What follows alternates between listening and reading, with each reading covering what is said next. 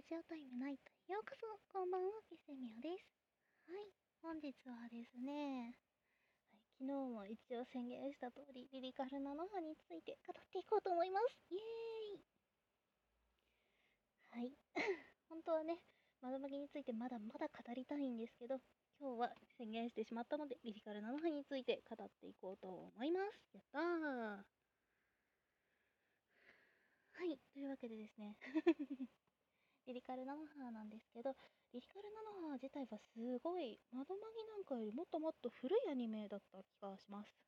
ちょっと、あの、前話一応見てるんですけど、再放送とか、あと、あの、DVD とかで見てるので、いつ頃放送なのかっていうのはあんまり気にしてないんですよね、私。だから、ちょっと知識として何年放送かとか、いつ頃放送かっていうのは、ちょっと、うん、何にも言えないです。はい。勉強不足でごめんなさい。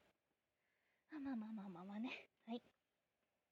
それで、リリカルナノハなんですが、ざっくりお話を、ざっくり説明をしますと、と高町菜の葉という女の子が主人公のですね、その子が魔法と出会って、いろんな人たちとつながって助けていくという、アニメになっております。はい。はい、えっ、とですね、何シーズンあるんだっけ ?3、4シーズンかな？リリカルナノハっていう名前になってるのは4シーズンかな？ビビット含めて。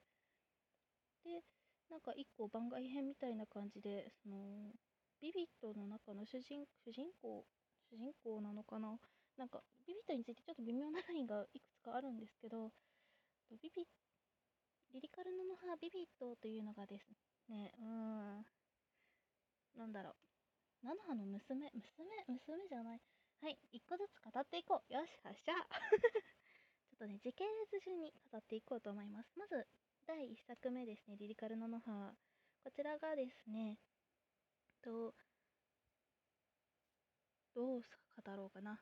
ちょっとネタバレ注意でいくんですけど、ネタバレどんどんしていくからネタバレ注意でいくんですけど、と高町菜の葉という小学6年生の女の子がですね、とひょんなきっかけでですね、ユーノスクライヤーというフェレットに出会います。本当は人なんですけど、フェレットに出会います。そこからですね、魔法を覚えて、ジュエルシードというですね、ダイヤモンド、な、何、宝石？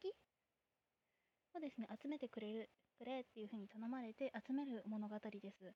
その中でですね、はい、かの有名な私の大好きなフェイト・テスタロッサというですね、女の子がですね、敵に、敵として出てきます。この子がですね、お母さんに頼まれて、命じられて、うん、なんて言ったらいいのかな、お母さんに頼まれてですね、ジュエルシードを集めるんですけど、そのお母さんがどんなことをしてでもジュエルシードを集めなさいっていう風にですね、でその、うん、フェイトちゃんはですね、優しい女の子なので、傷つけてまで奪いたくはないけど、でもお母さんが言うからみたいな感じで葛藤しながらすごく戦っていきます。こちらが第1作目となります。最後の最後どうなったかについてはですね、アニメを見て楽しんで確認してください。全部話しちゃうと見る意味なくなっちゃうからね。はい、次ですね、第2作目。えー、っと、リリカルノノハエースかな？リリカルノノハエースはですね、こちらが、はい、ナノハ、もちろんナノハが主人公なんですけど、ナノハがですね、うんと、菜の葉の町に住む、んなんて言ったらいいんだろう。菜の葉の周りの魔導士とか魔力を持つものがですね、その魔力の核となるリンカーコアっていうものを削られる、奪われるっていう事件が発生します。この事件の被害者に菜の葉は一度なってしまうんですけど、それがですね、ストーリーの大元のストーリーです。となぜ削っていたか、誰が削っていたかとかについては、ギリギリまで話すか。よし。と、なぜ削っていたかというのはですね、と闇の章を完成させるために削っていました。闇の章というのがですね、魔導士の魔力を削るリンカーコアをですね、食べて、そのページを刻んでいく魔導書になるんですけど、こちらをですね、完成させればですね、その持ち主には大いなる力が宿るということでですね、その持ち主に従う、なんて言うんだろう。本に中に住んでいる、うん、なんだろう。なんて言ったらいいのかな。騎士なんですけど、騎士、騎士って言っちゃうと分かりづらいかな。うん、説明が難しいな。本のですね、本を守る守護者みたいなもの、本と、あと、えっ、と、持ち主を守る守護者みたいな子たちがいるんですけど、その子たちが、と魔導書を完成させるために、そのリンカーコアを集めるというお話ですね。はい。その集めるのをストップさせるために、菜の葉たちが動くというお話になっております。はい。で、第3作目、リリカルナノハストライカーズですね。リリカルナノハストライカーズはかなり時間が動きます。もう菜の葉がかなり大人になっちゃってるんですけど、と第1作目、2作目ですね。すずかちゃん、アリサちゃんという菜の葉の幼なじみ、同級生がいるんですけど、その子たちが大学生になるという描写が出てきているので、これドラマ CD の内容だっけな？あれ、言っちゃった？みたいな ドラマ CD の内容にはなるんですけど、その子たちがの大学生になるっていう風に描写が出てくるまで時間が飛びます。つまり、大学生なので、だいたいいくつだ ?18 歳から22ぐらいまでの間ぐらいの年の菜の葉になりますね。ちょっと年齢についての細かな描写が存在なかったので、それについてはちょっと私はなんといくつ何歳ですっていう予想が立てづらいんですけど、はい。あでも幼馴染10年、うーん、なんか計算すれば出せそうだな。でも計算してたら終わりそうだな。とまあまあまあ、幼馴染10年で、えー、と小学6年生から出会ったから、小学6年生が大体12歳で、小4、違う、小4で出会ったんだっけ？小4で出会ったから、小4が、えっ、ー、と、何歳だ ?10 歳か。なので、大体20歳ぐらいかな。うん、20歳ぐらいでかと思いますね。20歳ぐらいの菜の葉ちゃんを中心としたお話になります。菜の葉を中心というよりは、まあ、菜の葉中心に最後はなるんですけど、最初の方はですね、菜の葉の後輩というか、菜の葉の教え子ですかね、菜の葉に鍛えられる予定の子たちが中心となります。はい、その中でですね、えっ、ー、とね、まあ、ナンバーズというですね、人工魔導士みたいなものが出てくるんですけど、その子たちと同じように作られたですね、西欧の、西欧はちょっと鍵になるので、ここテストに出ますよ。はい、まあまあまあまあまあ。えっと、なんて言ったらいいんだろう。大事な、なんだろう、敵側の最終兵器を動かすための女の子っていうものに出会います。その子がですね、ビビオというお名前なんですけど、まあ、このビビオちゃんですね、あの菜の葉たちに引き取られて菜の葉の娘として育てられてこの子が視点中心視点となったストーリーがリリカル菜の葉ビビットとなります。はい。語ったなはい。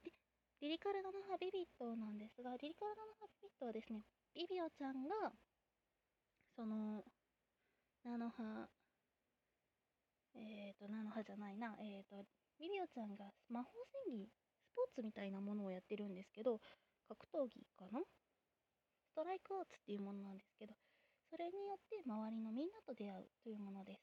その中でですね、えっと、アインハルト・ストラトスちゃんという子に出会うんですが、その子の弟子が中心になっているストーリーが、そのナノハシリーズの第5作目になるのかどうかの微妙な瀬戸際のお話です。はい。まあこれは今回は関係ないので、関係なくはないけど、私的に語りたい内容からかなり外れてしまうので、一旦置いときます。やばい、ここまでで9分語ったの強いな。やばいな、明日もラノハについて語りそうな予感がするぞ、これは。はい。はい。えーとですね、で、えーと、なんだっけ。私がちなみに一番好きなのは、リリカルナノハストライカー。ストライカーじゃない、えーと、リリカルナノハエースか。が一番好きです。なんで好きかっていうと、私すごい、菜の葉とフェイドちゃんが喋ってるのが好きなんですよね、仲良さそうに。もう、親友みたいな。そんな感じがすごく大好きなので、正直言って、この2人が可愛く語り合ってるなら何でもいいみたいな と。確かに、リリカルナのハストライカーでは語ってるんですけど、ちゃうねんって。ちゃうねんって。可愛さがちゃうねんって。声優さんたちの演技が幼いのと大人っぽいので差が結構あるので私は幼い方が好きなんですよ。菜の葉という作品に関しては。ごめん、変に熱いな。やばいな。テンション高いよ。はい。まあまあまあ。そんな感じですかね。もうやばいよ。テンションが高すぎて自分で気持ち悪いわ。まあまあまあ、それはいいとして。私は一番フェイトちゃんが好きで、その次に、えっ、ー、と、ビータちゃんという女の子が好きです。ちょっとビータちゃんはね やばい、ビータちゃんまで語ってたらマジで時間終わるわ。あと1分しかないのに。もうやばい。とりあえず見てくださいって言いたいみんなに。ぜひ見てほしい作品ですね。魔法少女系って割と外れが少ないから、みんなに本当に見てほしいって思いますね。うん。やばいな。もう、あとは、フェイトちゃんの可愛さについて、1時間ぐらい語りたいけど、終わる。本当に、あのー、終わる、いろんなものが。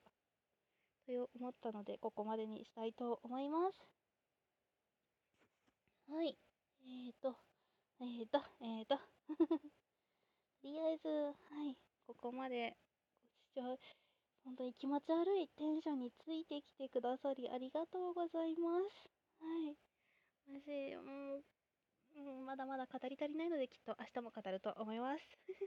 ぜひぜひ聞いてくれたらありがたいです。それともう一つお知らせがあったんだ。私ですね、そろそろ YouTube 復帰をします。するのかな？どうなのかな？ってちょっと今悩み中です。はい。まあまあ、正式に動画出し直し、出し始めたらまたお知らせをさせてください。はい。本日も聞いていただきありがとうございました。明日もお仕事頑張っていきましょう。ゆっくり休んでください。